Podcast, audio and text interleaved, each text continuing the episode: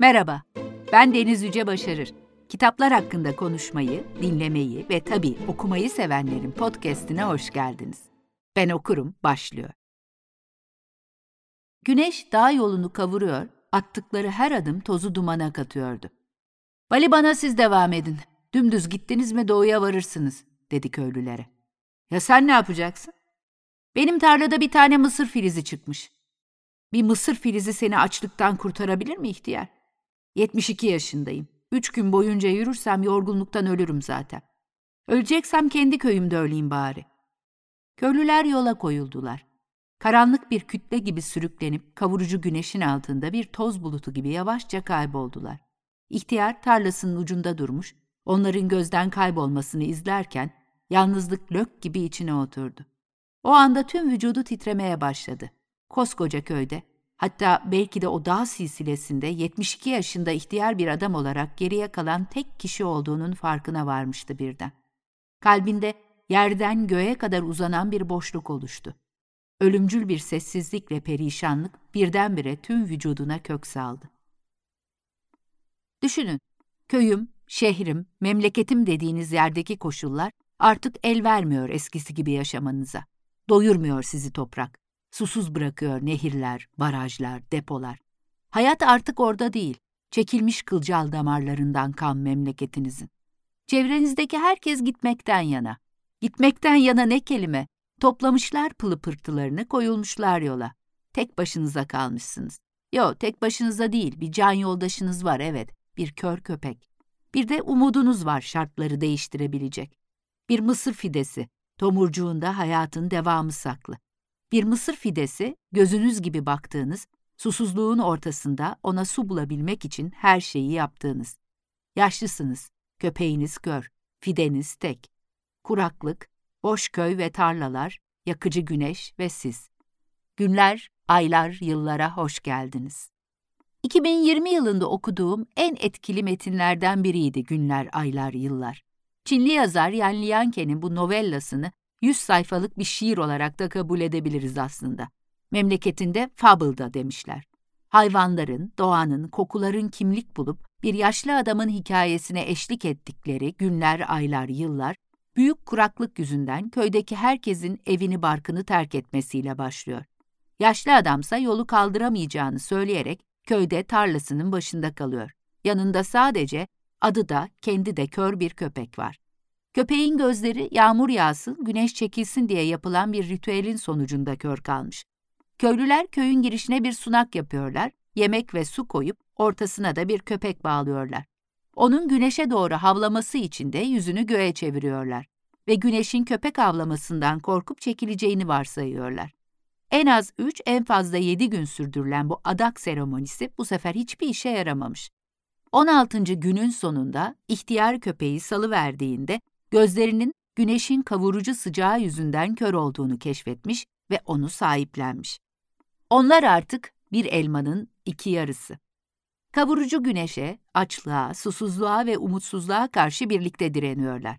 Bir yalnızlık hikayesi gibi görünebilir bu başlangıç ama aslında kalabalık bir roman günler, aylar, yıllar. Güneş baş düşmanları olarak gökyüzünde ve merkezde bir kere. Fide bir umut filizi olarak kıyıda, yürekte ve beyinde. Kokular her yerde ve zamanla ortaya çıkan başka düşmanlar, sıçan sürüsü ya da kurt sürüsü, gerilim ve heyecan dozunu arttırarak zaman zaman hayatlarının içinde. Evet, bu kez ben okurum da Çin edebiyatının önemli isimlerinden birinin Yan Lianke'nin bir şiir, bir masal gibi okuyabileceğiniz novellası Günler, Aylar, Yılları konuşuyoruz. Kiminle mi? Hem yazdıklarıyla hem de televizyon ekranlarından ya da radyodan tanıyabileceğiniz genç bir arkadaşımla. Hattın diğer ucunda Bediye Ceylan Güzelce var efendim.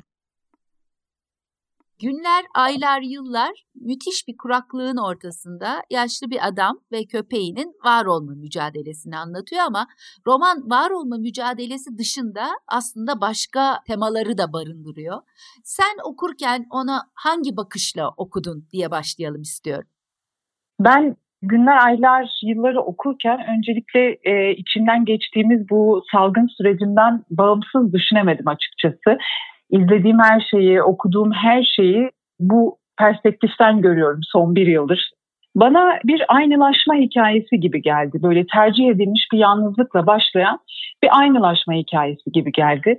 Bu kurgusal coğrafyanın içerisinde insanın hayvanla aynılaştığı, günün geceyle, gecenin haftayla, haftanın yılla aynılaştığı ve aslında doğanın birbirini tekrar etmeye başladığı, zamanın, anın ve duyguların birbirini tekrar etmeye başladığı bir aynılaşma hikayesi gibi geldi bana. Ben o gözle okudum birazcık aslında. Hmm.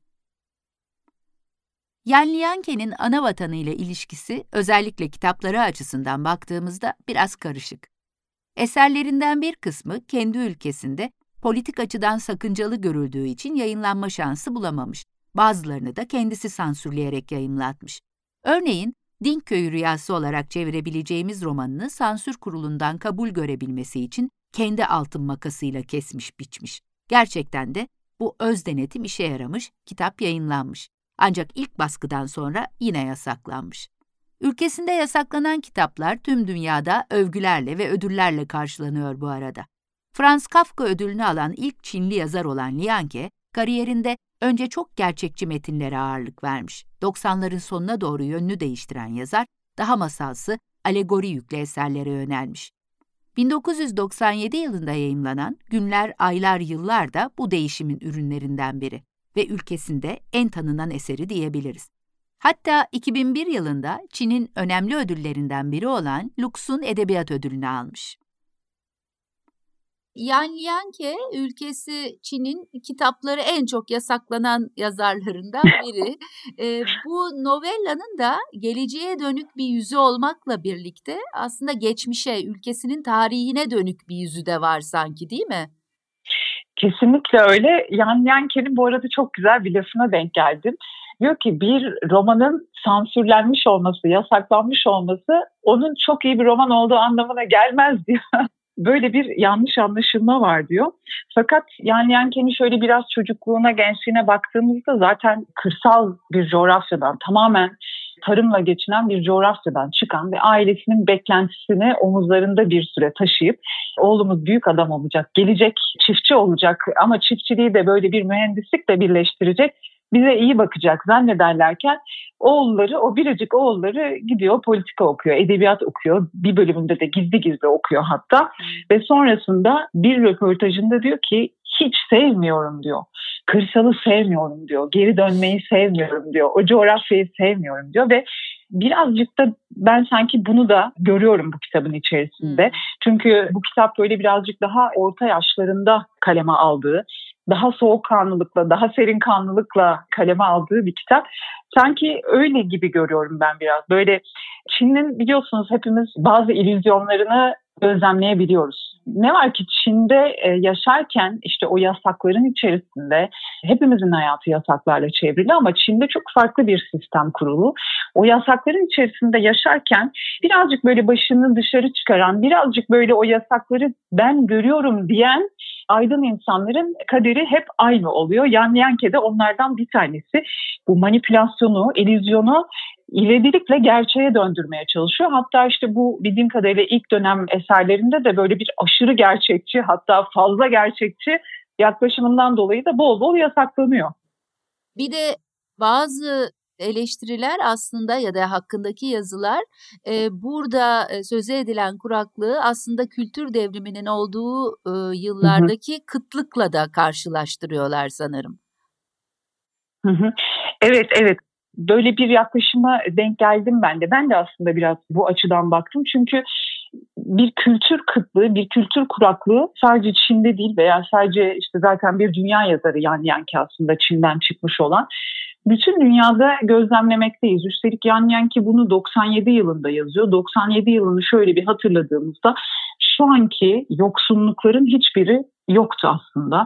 Şu anki yaşadığımız kıtlığın hiçbiri yoktu. Bakın evlerimizdeyiz, evlerimizden çıkamıyoruz. Birbirimizle sohbet etme pratiğini bile kaybediyoruz artık. Bugün bir söyleşi dinledim ve birazcık da ruhum da karardı aslına bakarsanız. Böyle e, teknoloji ekseninde yeniden şekillenen e, dünyamızı anlatan bir söyleşiydi. Çok kıymetli bir dostum yapıyordu o söyleşiyi müthiş bir kuraklığın belki Yan Yanke'nin bu kitapta günler, aylar, yıllarda kurduğu kuraklığın bile oldukça bereketli olduğu bir zamandan söz edebiliriz. Yani bu kitap bile çok bereketli kalabilirmiş diyorlar. Şimdiki yaşadığımız kuraklığın, kültür kuraklığının yanında çok haklısınız. Yan Lianke 1958 yılında Çin'in dağlık bir bölgesi olan Henan'da doğmuş. Çin Komünist Partisi'nin Büyük İleri Atılım adını verdiği 1958-1961 yılları arasında süren ekonomik ve sosyal kampanyanın tam ortasında.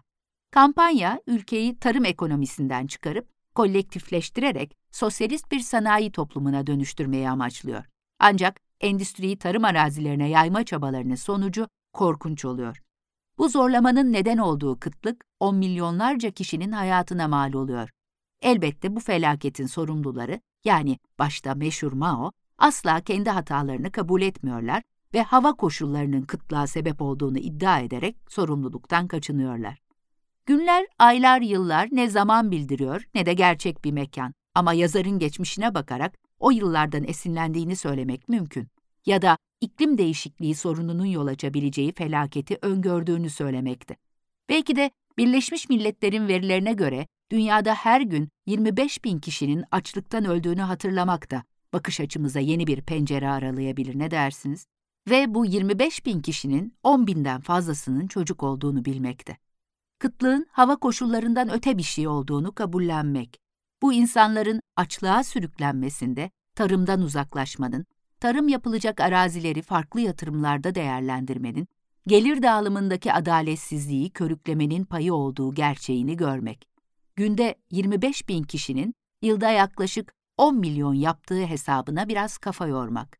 Ve tabii hor kullandığımız şu koca dünyanın bizi yaşatacak gücü kalmadığında ne yapacağımızı arada sırada düşünüp biraz ona göre davranmak. Ah be insanoğlu! Bazen hayal kahramanı bir köpekten daha kör, yakıcı, kavurucu güneşten çok daha duyarsız ve acımasız oluyorsun. Kendi bindiğin dalı kesiyorsun, farkında değilsin. Gerçekten hani gerçek kuraklık söz konusu aslında şimdi sanki gündelik bir konu değilmiş gibi davranıyoruz ama bu fikirde hep Demokles'in kılıcı gibi tepemizde. Sen şahsi olarak endişeleniyor musun? Ben şahsi olarak müthiş endişeleniyorum. Her suyla ilgili işte baksanıza hepimizin ne zaman bu bizim derdimizdi ki barajlardaki doluluk oranı işte yüzde on Allah kar yağdı çıktık dışarı eri kar eri kar diye dua edip böyle karların erimesiyle birlikte barajlardaki doluluk yüzde otuzda ama bunun bu sadece günü kurtaracak bir şey. Geçtiğimiz günlerde NASA bir harita yayınladı. Dünya kuraklık haritasını yayınladı. Yeraltı suları ile ilgili de bir e, çıkarım yapılıyor orada. Önceleri önümüzdeki 50 yıl olarak bahsettiğimiz bu süreç artık önümüzdeki 10 yıl, 5 yıl, 3 yıl gibi zamanlara indirgenmeye, daha yakın zamana çekilmeye başlandı. Ben çok endişeleniyorum. Öyle endişeleniyorum ki günlük hayatımı bazen sürdürmekte zorlanabiliyorum gündelik düşüncelere dalmakta zorlanabiliyorum. Çünkü aklım fikrim tamamen bu iklim krizi neler olacak ve en çok da çocuklar ne olacak? Bu kaygı bende çok yüksek derecede seyreder halde gittikçe de daha artıyor açıkçası. Evet hayatımız çeşitli kaygılarla kuşatılmış vaziyette öyle değil mi? Pandemi bir yandan bir yandan işte iklim krizi gerçekten zor bir dönem. Kesinlikle öyle ki işte birçok böyle sinemada da bunun izleyine takip edebiliriz. İşte mesela Interstellar filmini izlemişsinizdir hmm. muhakkak. Orada da aslında Stephen Hawking'in tüm teorilerinden yola çıkarak hazırlanmış ve kurulmuş bir dünya var. Bir tek tohum bir tek fide için kocaman bir hayat harcanıyor, kocaman bir hikaye kuruluyor. Tıpkı bu Yan Yanke'nin günler, aylar yıllarında olduğu gibi bir fidenin etrafında bir ihtiyar adam ve bir kör köpeğin hikayesi yani muazzam bir hikaye. Çok Gerçekten güzel bir hikaye. Öyle. İhtiyarın günleri uzun bir süre yoğun geçti. Sabah erkenden kalkıyor, köye gidip suya batırdığı yorganı çekiyor, tarlaya geri dönüp yemek yedikten sonra tohumlardaki sıçan dışkılarını ayıklıyor, ayıkladığı tohumları bir kasenin içine koyuyor, kase dolduktan sonra da kaseyi mısır fidesinin yanına gömüyordu. Öğle yemeğinden sonra mutlaka şekerleme yapardı. Güneşin kavurucu ışınları barakanın üzerine vursa da barakanın içi dışarısı kadar bunaltıcı değildi. Bazen serin bir esintinin çıktığı da olur, ihtiyar mışıl mışıl uyurdu. Uyandığındaysa güneş batı dağlarındaki köşesine çoktan çekilmiş olurdu. Yorgandan yarım kova su daha sıkmak için köye geri döner, Sonra da her zamanki gibi alacakaranlık inerdi yeryüzüne. Akşam yemeğinden sonra gecenin ürkütücü sessizliğinde serinlemek için köpekle birlikte mısır fidesinin yanına oturur, köpeğe ve mısır fidesine aklını en çok kurcalayan şeyleri sorardı. Ekinler neden her seferinde bir yaprak veriyor diye sorardı mesela. Ne köpek ne de mısır fidesi cevap verirdi ona. O da piposunu yakıp derin bir nefes alarak öyleyse ben söyleyeyim size derdi. Ekin oldukları için ekinler her seferinde bir yaprak verirler. Diğerleri ise ağaçtır ve ağaçlar her seferinde iki tane yaprak verirler. Bazı geceler rüzgar hafiften eserken köpek ve mısır fidesine daha derin sorular sorardı ihtiyar. Biliyor musunuz derdi. Baozang hayattayken köye gelen bir alim dünyanın döndüğünü söylemişti. Dünyanın kendi etrafında bir tur atmasıyla bir gün oluşuyormuş. Siz söyleyin bakalım. O alim bunu kıçından mı uyduruyordu acaba? Dünya dönüyorsa geceleri uyurken neden yataktan düşmüyoruz o zaman? Sürahideki su neden dökülmüyor? Kuyu suyu neden dışarıya akmıyor? İnsanlar neden hep başları gökyüzüne dönük bir şekilde yürüyorlar o zaman? O adamın dediğine bakacak olursak, diye ekledi ihtiyar, uyuduğumuz zaman yataktan düşmememizin nedeni dünyanın bizi emmesi olurdu. Ama bir düşünün bakalım. Eğer dünya bizi emerek içine çekiyorsa, yürürken ayaklarımızı nasıl yukarıya kaldırabiliyoruz o zaman? İhtiyar, bir kara delik gibi muğlak ve derin olan bu soruları tartışırken, yüzünde çok ciddi bir ifade belirir, elindeki pipoyu bile içmeyi unuturdu. Sonunda aklını kurcalayan bütün soruları köpek ve mısır fidesiyle paylaştıktan sonra üzgün bir halde sırt üstü tarlaya uzanır, ay ışığı yüzünü yıkarken o alimi utandırmamak için çok kibar davrandım ona, derdi ihtiyar. Köyde üç gün kaldı ama gidip de bir soru bile sormadım ona. Sorularıma cevap veremezse bütün köyün önünde rezil olacağından çekiniyordum. Hayatını bilgisiyle idame ettiriyordu o, derdi ihtiyar. Gidip de pirinç kasesini kırmak istemedim. Tek bir dediğin gibi yaşlı adam var, kör adında bir köpeği var, bir mısır fidesi var, kurtlar, fareler, güneş yani doğa aslında diğer kahramanlar. Tek insan, e, yaşlı adam. Her ne kadar konuşmasalar da hayvanlar da, mısır da, kurtlar da, güneş de hepsi birer birey olarak yer alıyorlar sanki romanda. E, bu sessiz kahramanların e, ses bulması konusunda ne düşünüyorsun? Bunları birer insan olarak gerçekten kanlı canlı birer insan olarak karşımızda görecek olsak yani onlara birer insan rolü verecek olsak neler derdik onlar için? Bir de şu da var evet o işte kurtlar geliyor, fareler falan bir de kokular var. Hmm. Yani koku da bir karakter. Neredeyse her sayfada koku kelimesi en az bir kere geçiyor. Biz onlara neler derdik? Galiba bizim onlara değil de onların bize söyleyeceği çok şey varmış.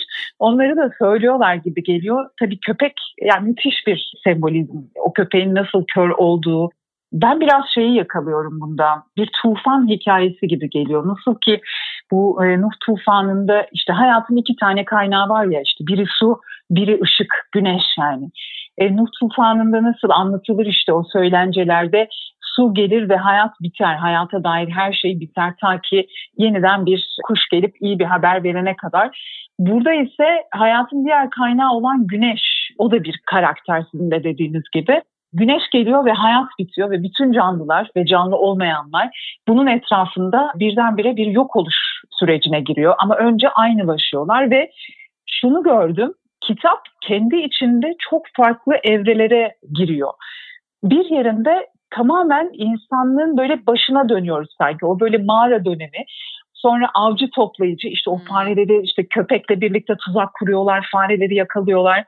Sonra ama Fide onlara bir tekrar umut verince tekrar bir tarım toplumuna tekrar dönüyorlar gibi böyle bütün bunları aşama aşama da görüyoruz. Yani bu kadar küçük bir hikayeye, bir novellaya bu kadar büyük bir dünya sığdırmak çok büyük bir marifet. Aslına bakarsan bir kocaman metafor yani 100 sayfalık bir metafor akını okuyor gibi hissediyor insan kendini. 100 sayfalık bir şiir okuyormuş gibi sanki değil mi? Kesinlikle öyle. O yönüyle de beni ayrıca cezbetti açıkçası. yani bu daha kısa anlatma süreçleri beni çok ilgilendiriyor. Kendi yazdıklarımda da birazcık ben öyle ilerliyorum. Her ne kadar uzun uzun anlat anlat tavsiyeleri de gelse de bu yani meteor değil de dediğiniz gibi metafor yağmuru gerçekten ama çok çok yerinde, çok dozunda ve çok anlaşılır bir üslupla bir dille yapmış bunu. Koku meselesi çok üzerinde durmamız gereken bir konu bence. Çünkü şey açlıkla birlikte kokular geliyormuş. Yani kan şekeri düştüğünde de mesela koku alma duyumuz daha fazla harekete geçiyormuş. Zannediyorum bunu da anlatmak istemiş gibi geliyor bana. Köyde yiyecek hiçbir şey kalmadığı gerçeğiyle yüzleşen ihtiyar, sıçan sürüsünü keşfettiğinde ve köpeğiyle beraber onların yuvalarına sakladıkları tohumlarla beslenmeye başladıklarında bir süreliğine mutlu oluyor. Ama sonunda işler sıçanlarla aralarında bir mücadele haline alıyor. Ne oluyor ne bitiyor anlatmayayım ama sıçanlar da gidiyor. Yine biraz geçmişe gidelim mi? Çin'deki büyük ileri atılım sırasında Komünist Parti hijyen sebebiyle dört haşereye karşı savaş açmış. Fareler, sinekler, sivrisinekler ve serçeler. Serçeleri de haşereden saymışlar evet. Çünkü bu dört yaratığın hastalık yaydığına ve zararlı olduğuna inanıyorlarmış ve köklerini kurutmaya karar vermişler. Sivrisinekler sıtmadan, kemirgenler vebadan, kara sinekler hastalıkların yayılmasından, serçelerse tahıl tohumlarını ve meyveleri yemekten sorumlu tutulmuş. Ayrıca hükümet kuşları kapitalizmin sembol hayvanları olarak kabul etmiş. Kuşlar vurulmuş, yuvaları bozulmuş, yumurtaları kırılmış. En çok sıçan kuyruğu, ölü sivrisinek ya da sinek veya serçe getirene ödüller verilmiş. Ama beklenenin tersine pirinç tarlalarında durum kötüye gitmiş. Sonunda bu kampanyadan vazgeçilmiş. Bir ornitolog hatırlatmış. Serçeler meyveleri yiyebilir ama aynı zamanda tarlalara zararlı böcekleri de yerler. Doğanın dengesi beyler demiş yani. Dokumasanız mı acaba? Günler, aylar, yıllar hiçbir gönderme yapmadan ihtiyar adam ve köpeğinin doğayla baş başa kaldıkları kuraklık günlerini anlatıyor. İhtiyarın güneşle kavgalı olduğu, eline sopasını alıp tehditler ve küfürler savurduğu, sıçanlara ya da kurtlara karşı taktikler geliştirdiği, fidesini beslemek uğruna çişini bile ziyan etmediği, günlerin, saatlerin birbirine karıştığı bir zaman diliminde onlarla birlikte biz okurlar da savruluyoruz doğanın içinde. Fidenin rengine, kokusuna dikkat kesiliyoruz. Bir umudun, tek bir fidan bile olsa bir umudun peşinde doğayla kavga veriyoruz ve seslere kulak kabartıyoruz. Karanlık bir çatırtıyla çöküyor örneğin. Kurumuş yaşlı ağaçlar hafif bir esintiyle iç çekiyorlar. Ay ışığı toprağa ince bir sesle iniyor. Kokuları duyuyoruz, renkleri görüyoruz. Midemizde bir gurultuyla açlığı hissediyoruz. İhtiyar adam ve körün yanındayız biz de. Bir bütün haline gelen adamla köpeğin yanı başında onlarla birlikte izliyoruz her bir kıpırtıyı ve bekliyoruz neyi beklediğimizi tam olarak bilmesek de. Yaşlı adamın özellikle köpeği körle olan ilişkisini biraz daha irdeleyelim istiyorum ben. Ne dersin? Bir kere böyle alışa geldiğimiz bir insan ve onun evcil hayvanı veya işte bir sahip insan ve bir köpek ilişkisinden kesinlikle çok farklı. Çok uçlarda yaşıyorlar ilişkilerini bir kere. Yeri geldiğinde müthiş bir öfke, yeri geldiğinde e, müthiş bir şefkatle. Ama köpeğin, yaşlı adamın, ihtiyar adamın hikayesine dahil olma süreci çok ilginç. O da güneşle başlıyor. O da kavurucu güneş, o kuraklıkla başlıyor aslında ve aslında arkasında çok müthiş böyle bir şefkat duygusuyla da geliyor beraberinde. Fakat zaman içerisinde başta da söylediğim gibi aynılaşıyorlar. Yani köpek nerede bitiyor, adam nerede başlıyor?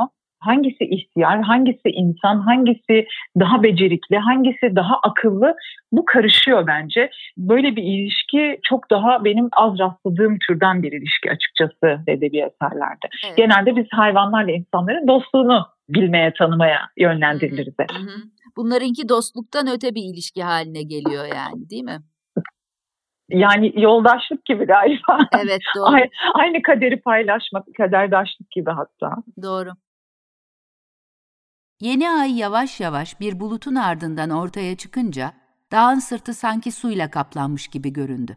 İhtiyar pusun ortasında gecenin lacivert göğüne bakarken dua etmeye başladı. Göğün babası diye seslendi. Açlıktan ölmek üzere miyim? Bana biraz tahıl ver de şöyle birkaç gün daha yaşayayım. En azından köpekten daha çok yaşamama izin ver de o öldükten sonra gömmek için iyi bir yer bulabileyim ona. Cesedini sıçanlar parçalamasın. Böylece bir sonraki hayatında yeniden yürüyebilir bu dünyada. Köpek öldükten sonra bu mısır fidesinin olgunlaşmasını görmeme de izin ver. Ben sırf onun için kaldım bu dağ başında. Hasat kaldırmama da izin vermelisin. Mısır olgunlaştıktan sonra da ölmeme izin verme. Bir sonraki yağmura, kuraklıktan kaçanlar köye geri dönene kadar yaşamama izin ver ki bu mısır koçanını köylülere teslim edebileyim. Bu mısır, bu dağ silsilesinin tohumudur. İhtiyar dua ederken bir eliyle mısırın yaprağını okşuyor, diğer eliyle de göğsünde birikmiş kiri temizliyordu. İhtiyar uykuya dalmak üzereyken ayaklarını yavaşça köpeğin sırtına uzattı. Kör diye seslendi köpeğe. Uyu artık. Uyuyunca açlığını da unutursun. Bunu söyledikten sonra göz kapakları kapandı ve ayağını sürüye sürüye rüyalar ülkesine doğru yola koyuldu. Ben romanı bitirdiğimde e, aklımda kalan sözcükler şuydu. Devri daim. Sonunu söylemeyelim tabii de. Yani devri daim denilen şeyin e, aslında böyle ayaklı bir e, hali gibi. Sen de son sayfayı okuyup kapattığında kapağı neydi kalan his? Ben de son sayfayı kapattığımda unutmak ve hatırlamak üzerine müthiş bir hikaye okuduğumu hissettim. Her şeyi hatırlamak üzere, bir gün hatırlamak üzere unutmanın çok doğru olduğunu hissettim. Ve insanın yaşama arzusunun ya da canlıların diyelim sadece insanın değil, yaşama arzusunun bir arzu, bir istekten çok kontrol edemedikleri bir güç olduğunu hissettim. Ve ben de çok romanın akışında değil ama sonunda bana çok iyi geldi. Çünkü böyle başta senin söylediğin gibi böyle hani çok sıkıntılı kaygı dozumuzun yüksek olduğu zamanlarda yaşıyoruz. O yönüyle de bana çok iyi geldi. Yani bana daha umut verdi, daha kendimi hatırlattı canlı olmanın, canlının özünü hatırlattı. Aslında e, roman boyunca umutlu bir roman diyemeyiz ama bir yandan Yok. da değil mi? Ama bir yandan da insanın içine müthiş umut veren bir roman. Kesinlikle öyle. Kesinlikle öyle.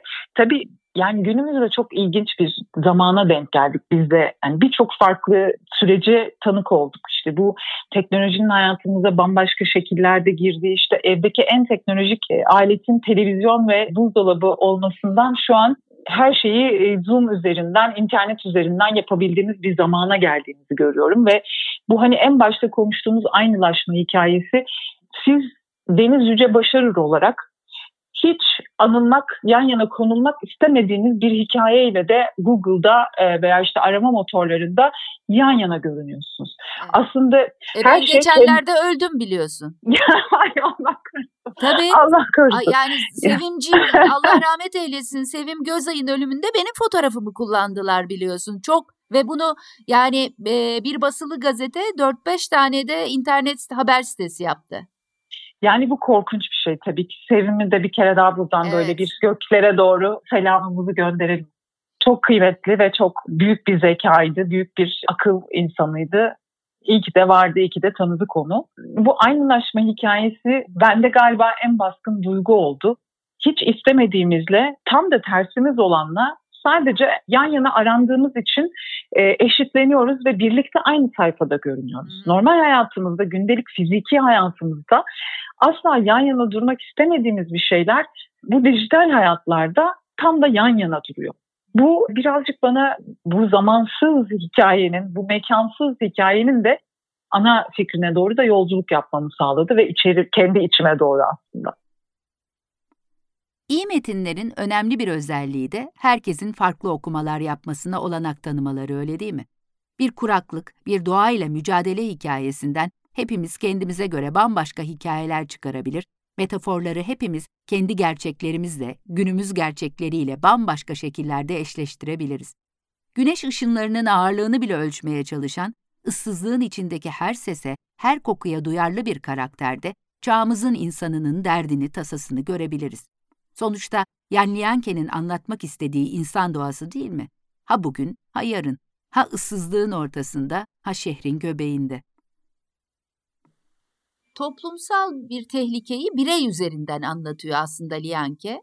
E, burada aslında bana yani şöyle de bir his geldi. Çin'deki sansürün de bu anlatma biçiminde etkisi olabilir mi acaba? Yani aslında bu doğal bir felaket olmanın ötesinde yoksul insanların her gün yaşadığı e, yokluğu, sıkıntıyı anlatan bir roman olarak da yorumlayabilir miyiz günler, aylar, yılları? Kesinlikle öyle anlatabiliriz. Hatta yani ki işte bu şeylerden sonra bu kadar sansürler, yasaklanmalardan sonra anladığım kadarıyla biraz daha mistik bile diyebileceğimiz hmm. anlatımlara yöneliyor. Bunun altında ben bununla ilgili herhangi bir röportajına rastlamadım ya da bununla ilgili herhangi bir açıklamasına rastlamadım ama sürecin doğal bir sonucu olmuş olabilir. Yani bu dediğimiz gibi işte bu Çin'deki illüzyon ve başka bir yansıtma şeklinin gerçeği ararken bu yazarda bıraktığı bir yol olabilir. Yani nasılsa ben bu gerçeği böyle anlatırım, nasılsa bu etkiyi böyle anlatırım arayışının içinde belki böyle bir yola gitmiş olabilir. Çünkü bu kuraklığın içinden almamız gereken çok dersler var. Bu sadece tercih edilmiş bir e, adamın siz gidin ben burada kalacağım deyip yollarda ölmektense memleketimde vatanımda doğduğum yerde yok olurum demesinden çok daha fazlası gibi geliyor bana ki sürgün, göç, kuraklık, iklim bütün hayatımızın ortasındaki ana mesele ve senin de dediğin gibi bu devre daim olma meselesi bir şey çok ilgimi çekti. Tam 90'ların sonuna doğru yazılmış bir kitap. Aynı dönemde bizde de benzer bir takım işler yapılıyor. İşte mesela Yavuz Turgul bir film yapıyor. Eşkıya filmini yapıyor. Bu romandan galiba kısa bir süre sonra.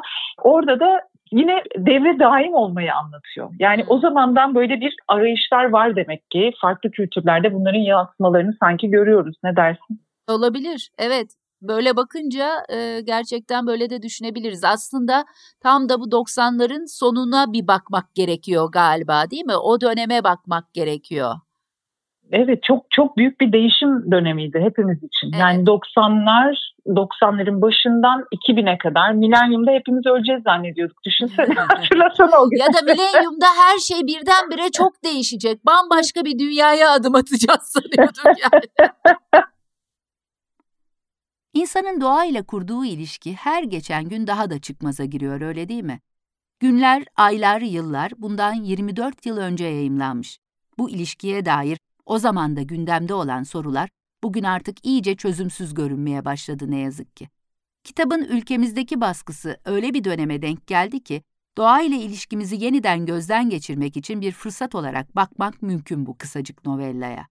Doğa insana mı aittir yoksa insan doğanın bir parçası mıdır sadece? Yani Lianke, doğanın insan hayatı üzerindeki etkisinden çok insanın bu gezegene yaptıklarını tartışmaktan yana. Ne de olsa Yaşlı bir gezegenin görece çok genç ziyaretçileriyiz biz insanlar. Gasp ettiğimiz toprakları çok da iyi kullandığımız söylenemez. Lianke de bu har vurup harman savurmanın bedelini ödediğimizi düşünüyor bugünlerde. Romandan böyle seni en etkileyen, aklında kalan bir sahne var mı? Şey çok beni etkiledi. Bu gökyüzüne yalvarıyor. Göğün babası diye yalvardığı bir bölüm var. Yani izin istiyor. Ben bu hasatı kaldırayım. Ben bu hayatı sonlandı. Ama bir pazarlığa dönüşmeye başlıyor sonra.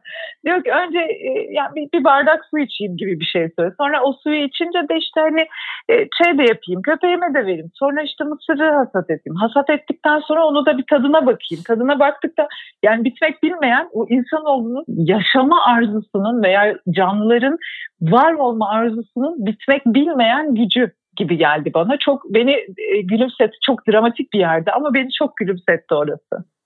Genel olarak gülümseyerek mi okudun yoksa gerilerek mi okudun? gülümseyerek okudum çünkü zaten çok gergindi. bu iklim, iklim ya ben bu kitabı bu arada okumuştum bundan birkaç yıl önce sanırım iki yıl kadar önce bir okumuştum. Sonra bu güzel söyleşi için bir kere daha aldım okudum zaten yeterince yani gerginlik dozum iklimle ilgili olarak veya işte bu kuraklık yaklaşan kuraklıkla ilgili olarak dozum çok yüksek olduğu için bunu biraz naif bile bulduğum yerler oldu. Yenliyanke bu romanda hakim olan tarzını mito gerçekçilik diye isimlendiriyor. Batılı eleştirmenler romanın atmosferini Samuel Beckett'in ünlü oyunu Godot'u beklerkenin sade ve ıssız atmosferiyle karşılaştırıyorlar. İhtiyarın da Beckett karakterlerinin akil adamlarından biri olduğunu da söylüyorlar. Net olmasa da bilge bir kişilik. Bu metne akraba olabilecek başka edebi metinler geliyor mu aklına? Yani sende başka hangi edebi metinlerin duygusunu canlandırıyor? Ben nedense bu metni okurken hep aklıma gelen Göte oldu. Oradaki yalnızlıkla buradaki yalnızlık, oradaki böyle aşktan yok olma halleri işte veya farklı duygulardan yok olma halleriyle bu kuraklıktan çeşit çeşit anlatılan yok olma halleri bana çok yakın geldi birbirine. Elbette Yan Yanke'nin en çok yan yana konulduğu yazarlardan bir tanesi Kafka. Onu da arayabiliriz burada. Ama ben, bana daha çok böyle bir yani Goethe'nin e, anlatımlarına daha yakın geldi bana. Küçükken kaçmaya çalıştığı toprağa bugün yazdıklarıyla gönülden bağlanmış görünüyor Yan Lianke. Günler, aylar, yıllarda da ihtiyarla köpeğin varoluş mücadelesini yalın ama şiirsel bir dille yazarken, toprağa, o toprağın insan dışındaki diğer tüm misafirlerini, güneşi, ayı, rüzgarı hepsini birer kişilik olarak koyuyor ortaya. Daha ilk cümlesinden başlayarak son cümlesine kadar mükemmel bir edebiyat şöleni sunuyor. Issızlığın ortasındaki okur, o varoluş mücadelesini ve yaşam umudunu derinden hissediyor, köpekle, ihtiyarla bir oluyor adeta. Büyük kuraklığın olduğu o yıl, zaman kavrula kavrula küle döndü. Yakalamaya çalıştığınızda, kor gibi elinize yapışıyordu diye başlayan bir romanda, hayatın şiirini yakalamak hiç de zor olmuyor. Günler, aylar, yıllar geçip gidiyor ama sızısı içinizde kalıyor.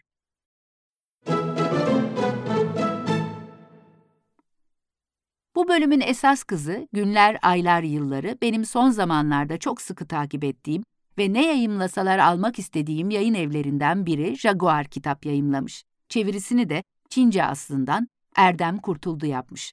Kurtuldu bu Yanliyanke çevirisiyle İstanbul Kültür Sanat Vakfı'nın Talat Said Halman adına verdiği ödülü de aldı. Ki bence gerçekten çok hak edilmiş bir çeviri ödülü bu. Yanliyanke'nin Türkçe'de yayımlanmış iki kitabı daha var. Patlama kayıtlarını can yayınları, Lenin'den öpücükleri Final Kültür Yayınları logosuyla bulmak mümkün kitap evlerinde. Patlama kayıtlarının da çevirisi Erdem Kurtuldu'ya ait bu arada. Lenin'den öpücüklerde ise Semih Koç imzası var. Bölüm konuğum sevgili Bediye Ceylan Güzelce'nin de yayıncısıydım bir zamanlar. Göğün bütün çeyreklerini yazdığında Doğan kitaptan çıkmıştı. Bediye şimdi Çınar yayınları ile devam ediyor yoluna. 1473 ve Soyka adlı romanlarını da bu yayın evi ulaştırdı okurlara. Ayrıca Göğün bütün çeyrekleriyle Soyka'yı Storytel'den sesli kitap olarak dinlemeniz de mümkün. Gazetecilik, televizyonculuk ve radyoculukta yapan Bedia'nın Kafa Radyo'daki Kültür Sanat Kafası adlı programını ilgilenenlere duyurmaktan memnuniyet duyarım efendim. Sağ olsun ben okuruma katıldı, taze bir soluk kattı. Günler, aylar, yıllar tercih edilmiş bir yalnızlıkla başlayan bir aynılaşma hikayesi. Bu aynılaşmanın içinde geceyle gündüz, gündüzle mevsim, mevsimle hayvan, hayvanla insan, insanla bitki, bitkiyle toprak hepsi birbirinin aynı olmaya başlıyor.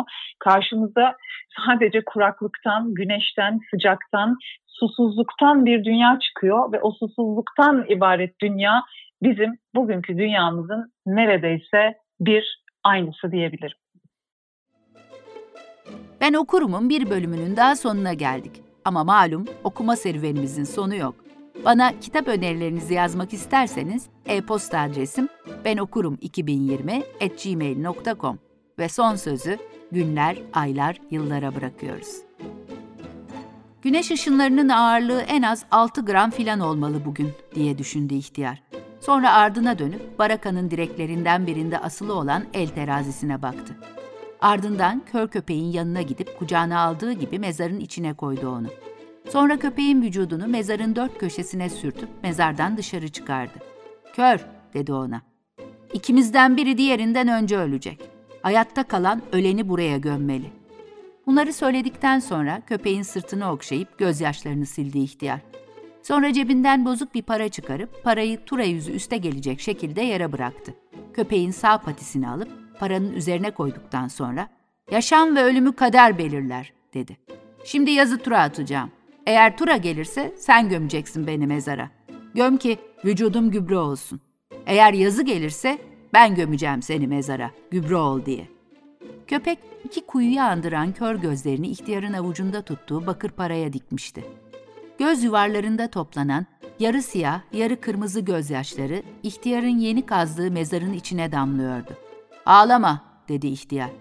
Öldükten sonra eğer bir sonraki hayatımda bir hayvan olarak yeniden doğarsam sen olarak doğmak isterim. Eğer sen de bir insan olarak yeniden doğacak olursan benim oğlum olarak doğabilirsin. Böylece birlikte yaşamaya devam edebiliriz.